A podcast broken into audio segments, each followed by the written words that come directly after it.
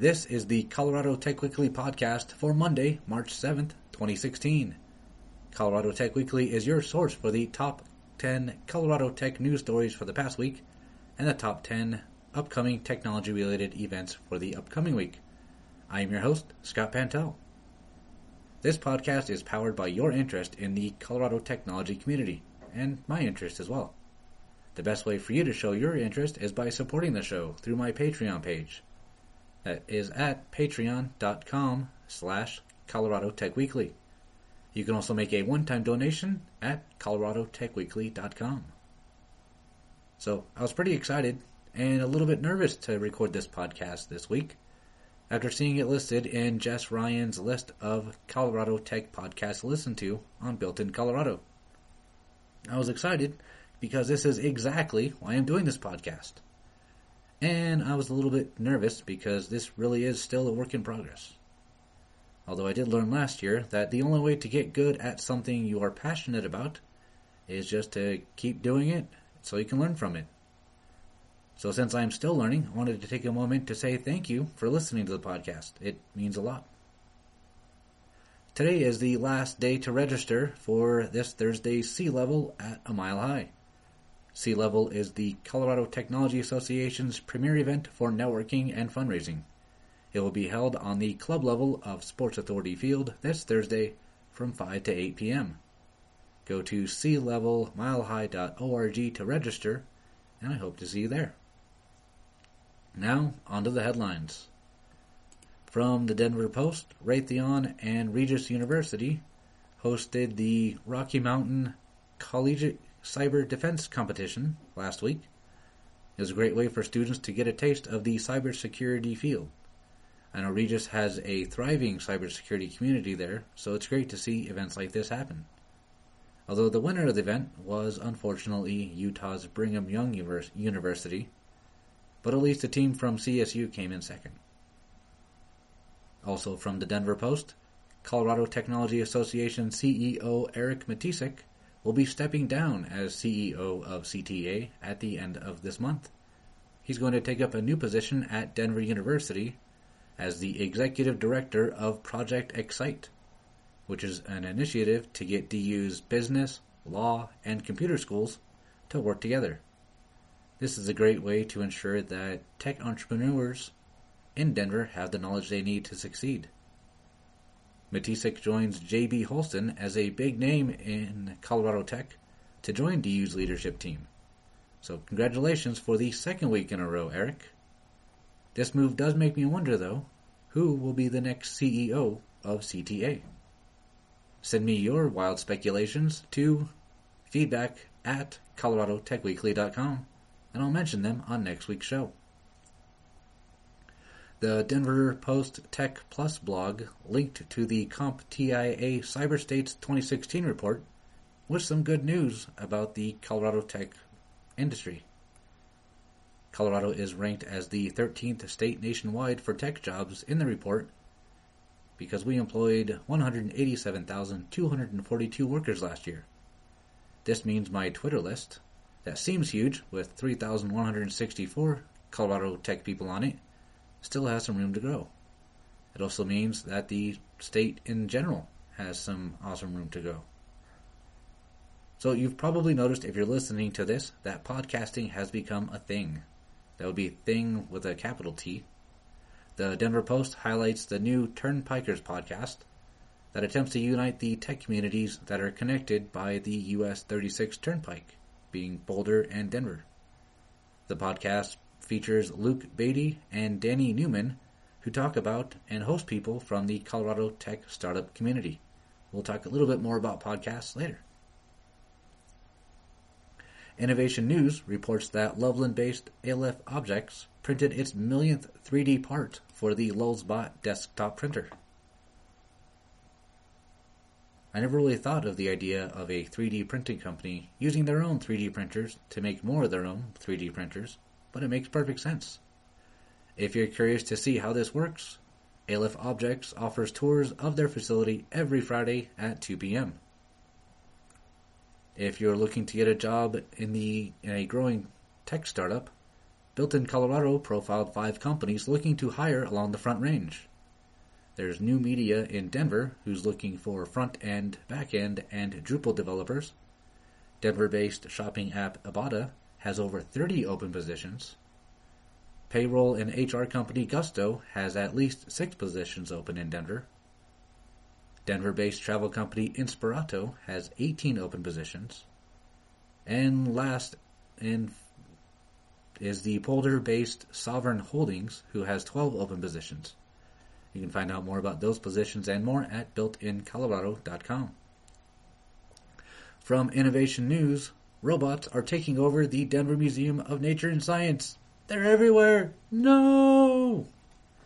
Okay, maybe it's not that dramatic, but starting on March 18th, the museum will be hosting a new exhibit called Robot Revolution, supported by Google.org and the Boeing Company. sounds like a ton of fun. Or it sounds like a peek into what the robot overlords have in store for us. Or maybe it's both. The Colorado Springs Gazette reports that Keysight Technologies is going to bring 200 jobs to Colorado Springs. They are moving their 200 person customer support operation from Englewood to Colorado Springs. Keysight already employs 450 people in the Springs area to design and market oscilloscopes and other electronic analysis instruments. The Daily Camera wrote up a great review of the first annual T9 Hackathon. The T9 Hackathon was a women centered hackathon held last weekend at the Atlas Institute at the CU Boulder campus. And the last story of the week is my favorite story of the week. Jess Ryan profiled five Colorado Tech podcasts to add to your feed. This is great. I didn't realize there were four other Colorado Tech podcasts. The list features the podcast Embrace the Suck, a podcast by Denver's Mike Kilcoyne, where he talks about tech, startups, as well as some nerdy stuff. Then there's the Turnpikers podcast, as mentioned before, with Luke Beatty and Danny Newman. There's also Lumen Station's Denver Business podcast, which talks mostly about business in general in Denver, but has also hosted companies or guests from Go Code Colorado, Bowtie, and Kickfurther. Then there's Zero to Scale, a Denver podcast about startups that includes Greg Hickman and his Arizona based co host Justin McGill. And last but definitely not least, there's this podcast. Jess says this is a great podcast for your drive home from work and that it's still new but shows a lot of promise. I couldn't agree more. Thanks, Jess, for reviewing my podcast and pointing out the other ones. And that is it for the headlines. I am always looking for cool news stories and sources.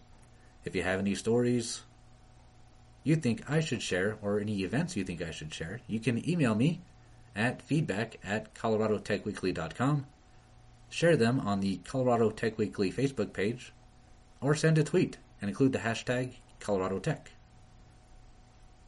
Speaking of feedback, last week I got an email from Hillary with Bigger Pockets in Denver, who wanted to know if I wanted to have their CEO, Josh Dorkins, on the podcast.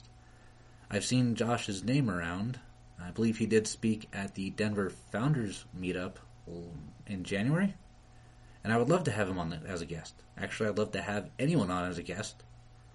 I'd also love to have intro music and sound effects, which I am working on getting those sounds, but I still need a way to play them to help out make this podcast better so that I can have guests, maybe even a co-host and some sounds, go to patreon.com slash Colorado Tech Weekly to help out. I also got an email asking me to promote producthunt.com, which I've seen as a great way to give startups some exposure. As this is more of a tech podcast than a startup podcast, it's not really my thing, but I wanted to let you know about it. I also saw a few tweets using the Colorado Tech hashtag. Ross Friedman used it to promote an event that talks about IT and employee engagement. And David Hose used it to promote the Turnpikers podcast. It's really cool to see the Colorado Tech podcast being used to promote Colorado Tech. Now, let's look ahead to the top 10 upcoming events. We'll start with three events on Wednesday, March 9th the Denver Java Users Group is hosting Jim Moore at the Toliva offices to to talk about Git internals. Not sure if I said that company name right. Also on Wednesday is the first day in a 12 week deep dive into UI and UX. That'll be at Galvanize with Universal Mind. And lastly, on Wednesday, Refresh Denver is hosting Zachary Cohen of Return Path at Galvanize to talk about cross departmental communication and delivery. Thursday is when all the cool things are happening. On Thursday, March 10th, Learn to Code Colorado is focusing on learning Git and GitHub at Galvanized Platte in Denver. Also on Thursday, Node.js Denver is hosting a Node School workshop at Galvanized in Denver. Now that's a different office than Galvanized Platte. Galvanized Platte is downtown, and Galvanized is in the Golden Triangle, I think it's called. Then on Thursday as well, Turing School is hosting their demo night Oh, I missed an event. I lost myself. All right, so Thursday we have Learn to Code Colorado, Galvanize Platte. We have Node.js Denver at Galvanize. We have Turing School hosting their demo night. Now I'm back on track. Then we have the Data Science and Business Analytics Meetup, which are going to be mixing things up with the Graph Nerds of Boulder Meetup to host a talk about natural language processing with Graph and Neo4j. then we have my favorite event of the week, mostly because I actually get to go to it. That's sea level at a mile high. It'll be at Sports Authority Field Thursday night. I hope to see you there. If you're going, send me an email or tweet just to let me know so I can say hi. After Thursday, I don't have any events listed until Tuesday, March 15th, which is a good thing because maybe everyone else will be with me at the St. Patrick's Day parade on Saturday downtown. Is it really already almost St. Patrick's Day? I can't believe it's already that time of the year. Anyways, I've gone off on a tangent. On Tuesday, March 15th, the Denver iOS Developers Users Group is hosting a talk about bringing existing iOS apps to tvOS and Apple TV, which is the thing. Then we have the last event listed this week. Regis University and the Rocky Mountain Oracle Users Group are sponsoring a showing of the Women in Tech movie Code Debugging the Gender Gap. This will be happening on Tuesday, March 15th at Regis Northwest Campus. That is it for this episode of the Colorado Tech Weekly podcast. You can find everything we discussed in this episode at coloradotechweekly.com which is also shared on Facebook every Monday morning at facebook.com slash Colorado Tech Weekly. Don't forget to donate to the Patreon page at patreon.com slash Colorado Tech Weekly.